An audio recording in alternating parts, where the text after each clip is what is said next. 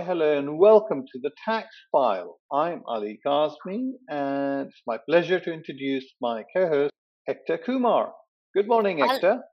Ali, good morning. Welcome, listeners, again to the Tax Files, a monthly audio podcast where, alongside an esteemed guest, we will be discussing the most pertinent topics for tax and accounting professionals, while also getting to know some key members of the tax industry just that little bit better. Ali, how have you been? I'm really good, although I can't believe that we've already uh, had the first month go of the new year. So it just seems a bit disconcerting, but um, I'm ready making plans for my vacations. Oh God, honestly, tell me about it. Can't believe January's already done. Where are you thinking for uh, for vacation, Ali? What's top of the bucket oh, list? Well, last year I had occasion to visit the States, and I'd forgotten just how much I liked it. So uh, probably thinking about San Fran next year. What about you? Nice. Well, I'm actually in the states as uh, as well this year. We should uh, we should coordinate our uh, our diaries and take the tax files abroad. I think, which will, which will be Great fun. Idea. I'm actually headed to, um, and all of our listeners will love this. For anyone that's an absolute um, Elvis nut, I am the daughter of an absolute Elvis fanatic who, for his 60th birthday, is taking myself and our entire family out to Memphis, Tennessee for uh, for a week at Graceland, which um, which I'm a little bit nervous about, uh, but it should be a lot of fun. Wow, that yeah, sounds great. Amazing. Actually, I remember watching all the Elvis movies when I was young. Um, yes. I'm Have not, you caught I'm not the, going to uh... sing now. well, save that for the rapid fire, Ali. Come on now, you'll be a treat for all of our uh, all our listeners. well, viewers, thank you for Thank you for joining us again for the eighth episode of the Tax Files. Joined by the esteemed Dr. Kunka Petkova, advisor to the German Federal Ministry of Finance. Kunka works as an advisor to the Federal Ministry of Finance in Germany. She's in charge of the OECD two pillar solution addressing the tax challenges arising from the digitalization of the economy. She also coordinates the tax related topics for the G7 and G20 meetings. Fantastic. Great to have Kunka on board. Um, welcome. We will be discussing, um, talking about Kunka's uh, career journey, a little bit about the thoughts on some of the tax developments, key discussion topics, and uh, lastly, but importantly, we will be exposing her to our rapid fire round. I hope you're nervous, Kunka. Welcome to the Tax Files. Hi guys, hi. Um, I'm very delighted to be here, and I have to say that I'm your biggest fan. I have listened to all of your podcasts, and I think that this initiative is really great. Oh well, fantastic. That, that we is... like fans. yeah, you'll be uh, you're our number you're lucky number eight, Kunka. So we've been so looking forward to this uh, to this podcast. How's your week been so far? Thank you. Yeah, so it was a busy week. Um, last week I was in Paris because we had um, a few days of negotiations, and I'm happy to be back in Berlin. And it's very cold outside. It's really cold. Fantastic. Well, Kunka, it's great to have you on board. And whenever I think of you, I think of uh, what's that German word? Wunderkind. So, you know, you're one of those people who's achieved so much and uh, and still retained your youthful looks. So I don't know what's going on, but uh, I really want to know the secret of that uh, magic formula you've got going. But why don't you tell us a little bit about where, what you've been up to, a little bit about your career, um, which I'm sure our listeners are wanting to find out. Oh, you're really kind, Ellie. Um, I can still preserve it. Um, yeah, so what can I say about myself? Yeah, so my name is Kunka. Yes, uh, this you already know. Um, I'm working for the German Ministry of Finance. Maybe I can say a few words about myself and what I did in the past. Um, well, I did my bachelor in economics and business administration at University of Mannheim, Germany. And then I obtained my master's degree in international economics and economic policy in Frankfurt. Um, after that, I decided to follow um, an academic path. Uh, so I um, went for my PhD. I had the opportunity to get some experience in the private sector. So yeah, um, I don't know, like maybe we can, I can tell you a few more words about why I, I mean, I don't know, like most of the people are asking me when I meet them for the first time, why, uh, why you choose the academia industry over the private sector? Um, because when they look at me and they're like, okay, most young people probably choose something different what was the driving force behind this decision? I don't know whether this is interesting, but maybe I can say a few words about this if you want. Kunka, we would love to hear. yeah, we would love to hear. I mean, you've achieved so much over your career. You've you've kind of, as you say, experienced so many different sectors and and different kind of aspects and walks of life. How and what motivated you to to kind of take the path that you've taken so far? Yeah, that's a very good. Um, um, I don't know. I think that while studying in Frankfurt, um, I mean, I had the opportunity to gain some experience in the private sector. I was uh, in the strategy department of Germany's biggest bank and in the Big Four. But I think that my work at the chair of public finance um, in Frankfurt was the key driving force behind my choice. And I can say that my interest in academia work was born there. Um, I had contact to many PhD students and professors, um, especially to Professor Alfons Weichenrieder, um, who was one of my role models there. And this gave me the opportunity to get to know their work. And in this period, I also wrote my first academic paper, which was basically also the first one on that subject. Um, the paper was about the German um, Grunderwerbsteuer, or German real estate transfer tax, a very specific tax that is uh, charged upon the acquisition of real estate of part of it. And it's so funny because I still remember how much time I spent on wondering how exactly to translate this into English uh, because no one had written about it.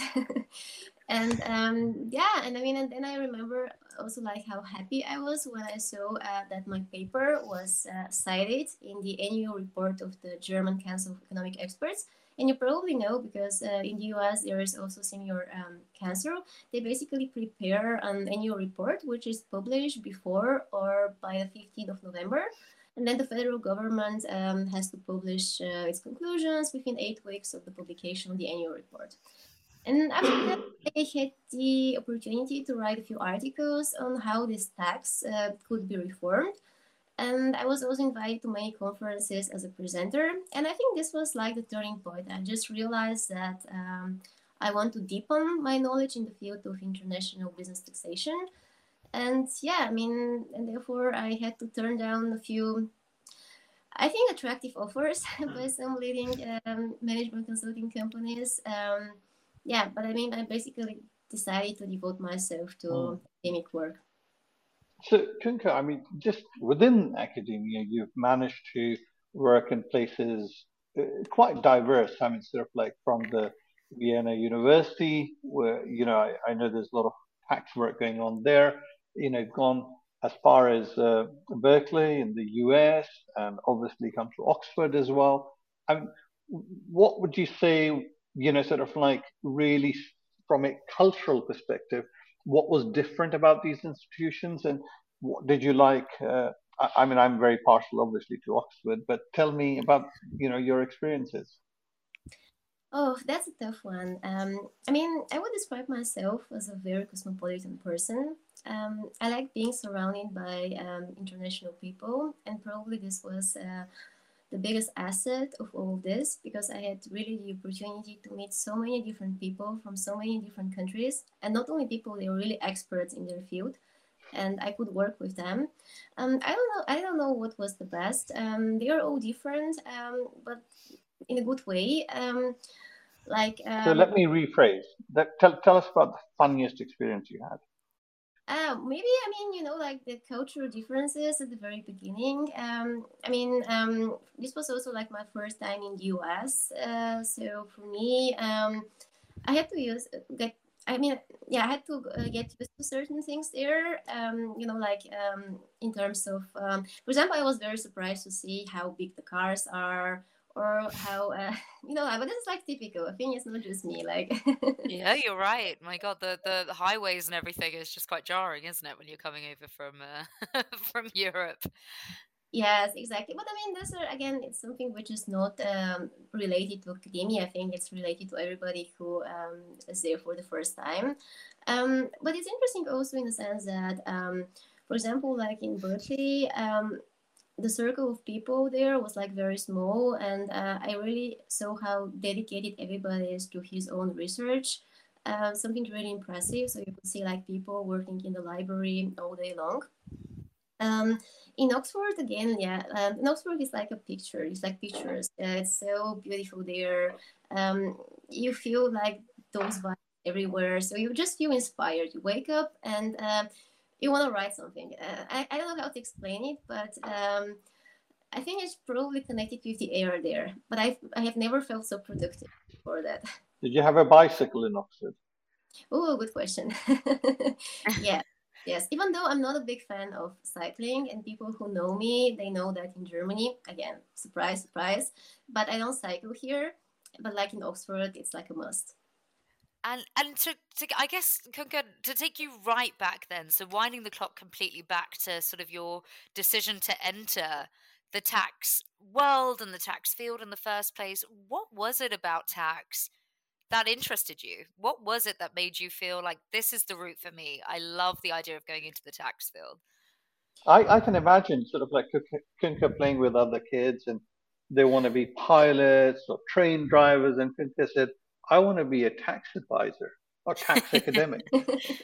yeah, such an attractive job, right? no, I mean, I have to be honest. Um, I don't think that this was my um, dream when I was a child. Um, it just happened like this. Um, again, I think that um, this work in Frankfurt and the contact to so many PhD students and first really helped me. And also the thing that um, I wrote a paper in this field and then I don't know, like my interest uh, was born. Um, I started reading uh, more and more about taxes. Um, I met other people, met other professors, and somehow, yeah, I mean, it just happened. And you know, like um, there are only two certain things in life: death and taxes. So, and I have to say that now working in that field, um, what I really like about taxes is that it's very dynamic, um, mm. and it's constantly changing. Um, I can't yeah. say this about the other fields. I mean, maybe there are certain fields uh, where this is the case, but I think that in most of the cases, it's not that dynamic.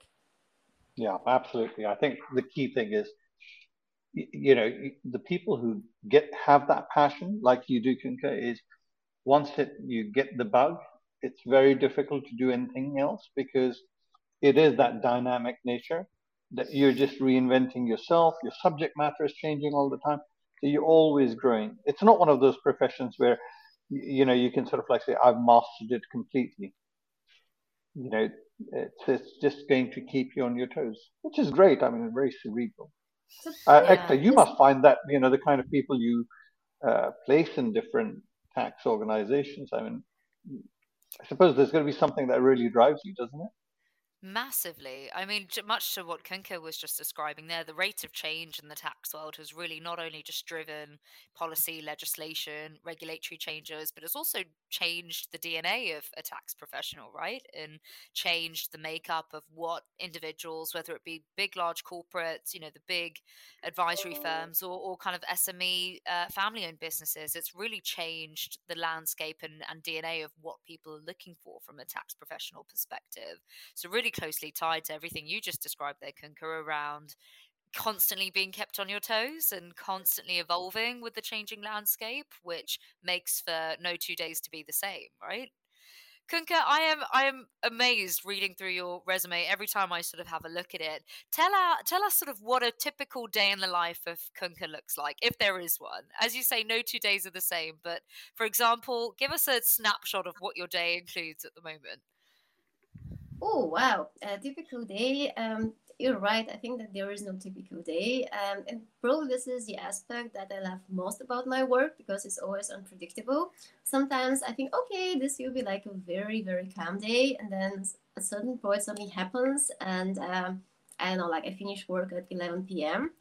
Um, I think that probably the, the reason for this is the international element because we have many national meetings and you know like the whole process is international that's why we have to coordinate this with many many many many countries Um, I mean, you know that I participate in the negotiations. So we, um, you know, during the COVID, we had many of them in a virtual format. So we just um, um, met, you know, like in the afternoon for a few hours. Um, now uh, it's possible to meet in person. So those meetings uh, take place in Paris. This means that um, from time to time I fly to Paris and we have like the negotiations taking place there, which is probably better because I prefer like the contact with people. It's like more yes. personal and I think it's even like more productive, more efficient. Um, so this happens from time to time. Um, and when I'm in Berlin, um, yeah, so I have many meetings, um, but I also have many documents I have to deal with. I have to analyze them.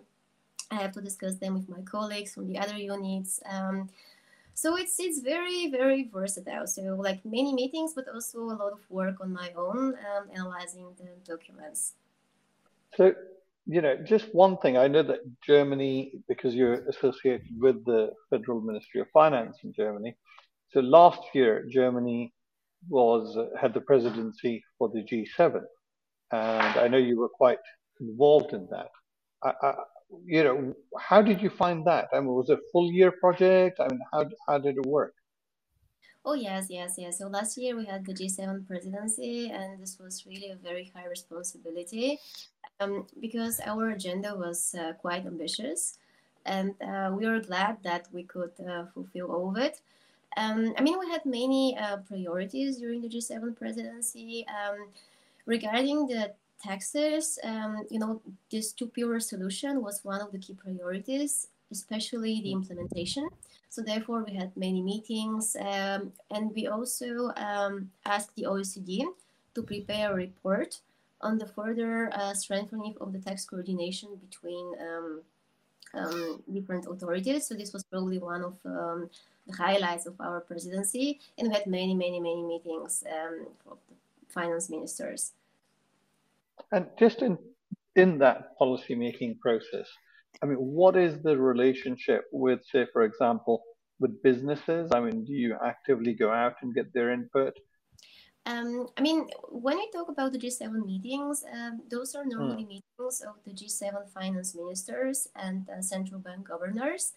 Um, I mean, like the business is not directly involved in those meetings, but when we talk, for example, about the reform, because we had many public consultations, there we need, mm. of course, feedback by the stakeholders, and we actually organized like many events like this because for us, um, the feedback uh, always been very important. And um, at the end of the day, uh, we want to, we need rules that are administrable. Uh, and sometimes, even if we think that something is easy to implement, this might not be the case because we don't know all of the concerns of the business. And that's why we really try to organize meetings like this. But these weren't necessarily connected with the G7 meetings. So these were like separate meetings. Sure. Uh, one of the other developments, which is quite interesting, is so you know a lot of the developing uh, countries they gravitate more you know around the UN as opposed to OECD. I mean, do you see that change affecting the work that you're doing? Um, yeah, so um, this is probably also one of my personal highlights of the G7 presidency. But before I answer this, maybe a few um, words on um, the whole process. You know that we have uh, 138 countries and jurisdictions uh, that joined the agreement, and those countries are really different. So we have um, big and small countries, we have developing and developed countries, we have um, jurisdictions with um, high tax rates and zero tax jurisdictions.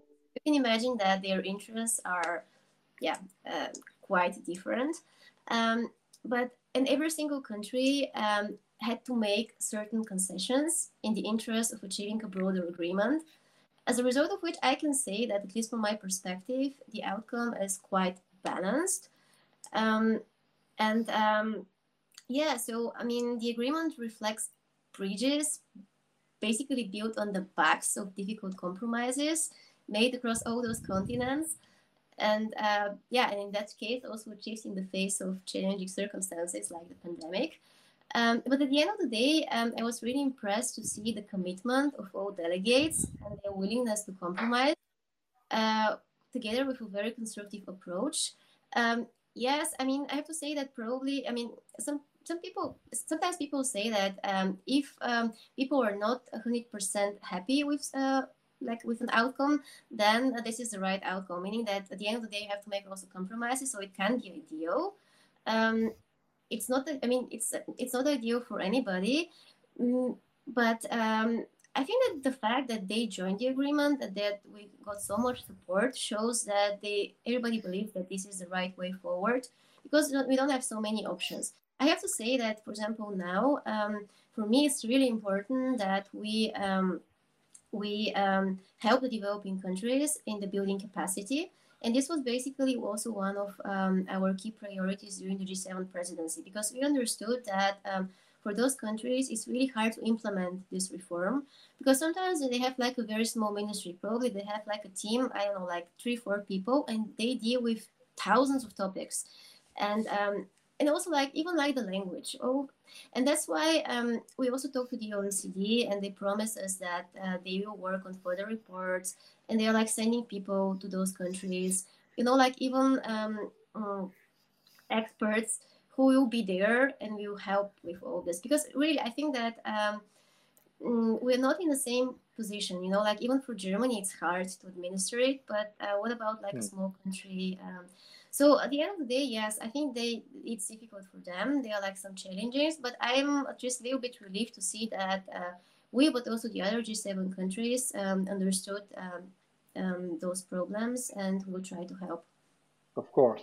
I mean it's been it's an interesting time to be going through with these international measures.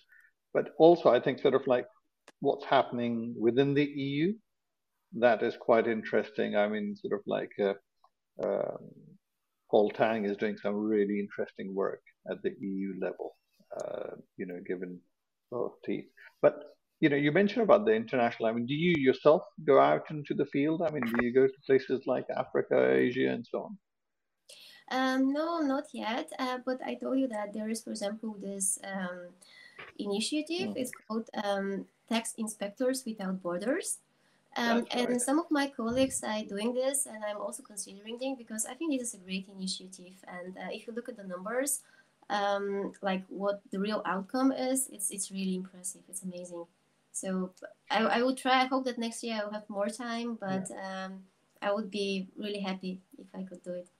So, Ektaa, that's going to be an interesting career path going forward. You know, people who come into tax, they could do something like that, you know, sort of like because the world of taxation is becoming quite complex internationally as yeah, opposed to sort of like a full-time job i mean that you can go there like for a few weeks or a few months uh, it's just about the support and there are like different ways in which you can support them i mean it's not just money i mean like the financial aspect is important but mm-hmm. sometimes mm-hmm. you just need like the technical knowledge yeah. And it's just promoting that idea of kind of a cohesive global international tax system, isn't it? I think exactly. tax investigators without borders, you know, kind of at the moment with a with a tax system that at the best of times, perhaps from an international scale, can be a little bit, you know, disjointed depending on sort of where you're where you're based or what the priorities are. But I think mm. promoting, you know, kind of that element of no borders between the countries and people sort of coming together to find a solution, I think is a is a really important thing.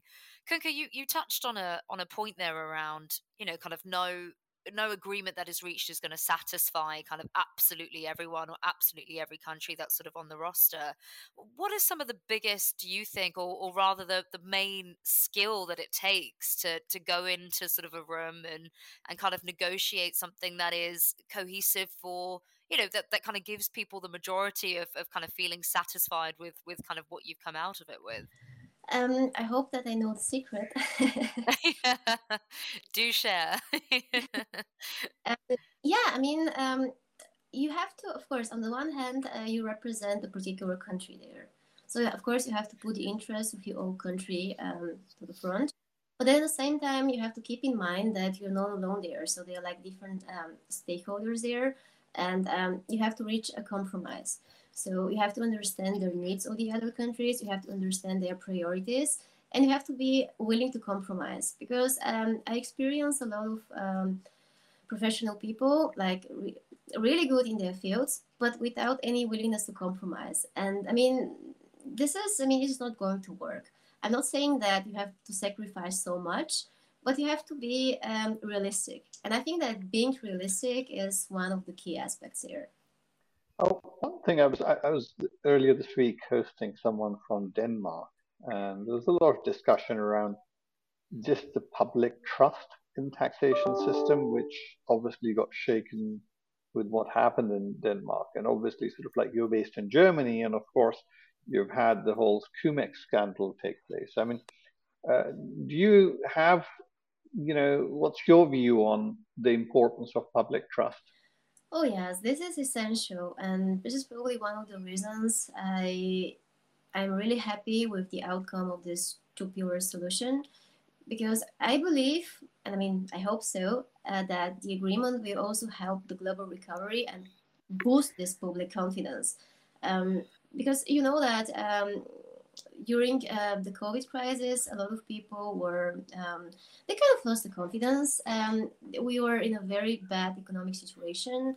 Um, you know, especially with some of the companies uh, that were um, at the center of the attention. You know, like uh, the highly digitalized companies uh, that benefited a lot from the crisis.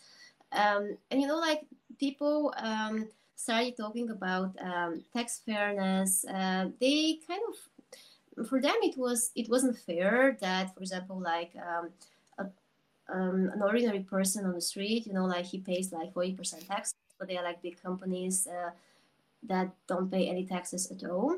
And uh, this was one of the driving forces. And um, and you, because and people really wanted to see like um, a solution there. That's why we had this uh, pressure like the social pressure and we we we needed to succeed. I mean we had no we had no choice exactly because of this um, pressure. Thank you very much. And uh, what i would like to do is just sort of like ask you to you know maybe look into your crystal ball five ten years from now. What are the kind of sort of like top tax issues do you think we're going to be talking about, you know, 10 years from now? Oh, um, top five. Um, I mean, we have to deal with the mobile working, like telework. Um, then um, we have to see what will happen with the digitalization. Um, I think that in many aspects we have to go digital as soon as possible. Um, I also think that the um, tax cooperation between jurisdictions uh, will be even more important. Um, so we have to find a way in which this can be fostered.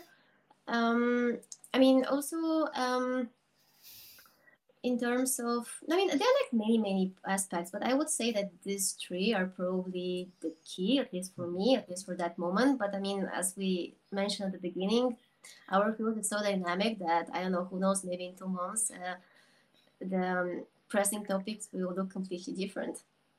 Excellent. Kunka, thank you for your insights. That's really interesting. And uh, you've kindly given us a introduction as to why you chose the dynamic world of taxation. And, uh, you know, you're, you're, by the way, you're the first tax academic we have had and uh, policymaker.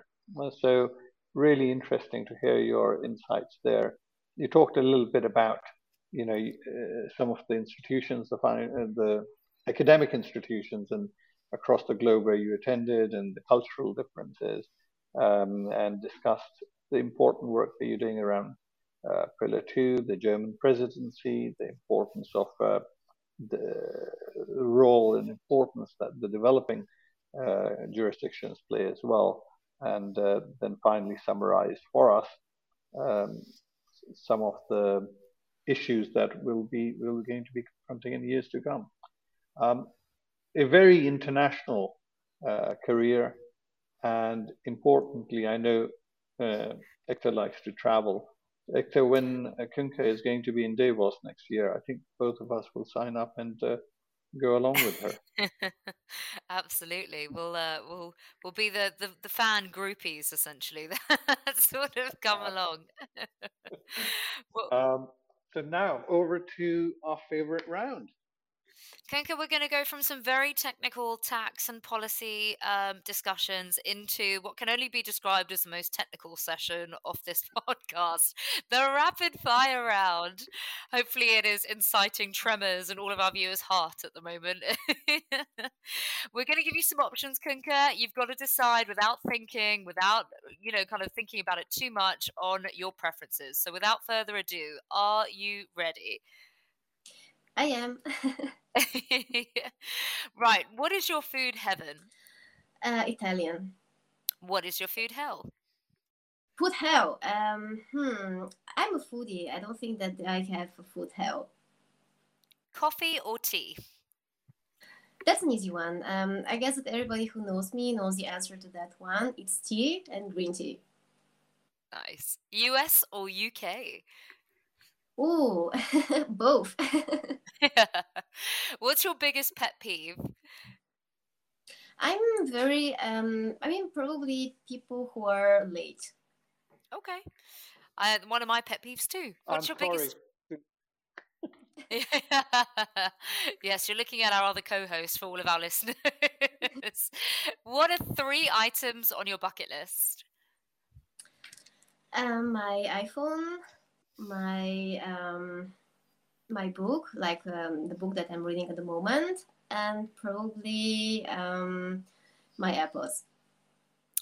Kim Kardashian or Paris Hilton? Oh my god, no, None. Paris Hilton. Films or TV shows? Films. I don't watch TV. Zombies or vampires? Vampires. And lastly, are you a cat person or a dog person? Oh, I like both. Both. Oh, you made it, Kunka. You survived it. Fantastic. You said you're a film person, so tell us your favorite movie. Oof. I mean, I like historic films, um, but I mean, if I have to show my romantic side, uh, I can also say that um, I used to like The Notebook a lot and also Walk to Remember. oh, two classics there. Ali, are you familiar with both? No, no, but they sound like Wheaties. That's exactly what they are. It's too romantic. Oh, it's ridiculous. My wife was uh, watching some movie yesterday, and she cried throughout the whole movie. And I said, "Why are you watching this? You know, there's enough suffering going on in her. Anyway, uh, so listen, um, Kunka, we have people from all walks of life, uh, usually tax people, but we do get some. Uh, my 11-year-old nephew listens to it as well. What advice would you give to someone who's just starting out in the world of taxation? Carry on and always expect the unexpected. Fantastic. Kunka, thank you for being our guest on the Tax Files. It's been an absolute pleasure. And viewers, thank you for listening to the Tax Files. Please subscribe and get in contact if you wish to discuss any of these topics with us and our team, or if you have any questions at all. To stay up to date with announcements, updates, and guest reveals, please follow Hansuke on LinkedIn. Thank you very much. A pleasure to have Kunka as our guest, a very special guest. And thank you to my co host, Ektaa. Thank you. Until next time. Perfect.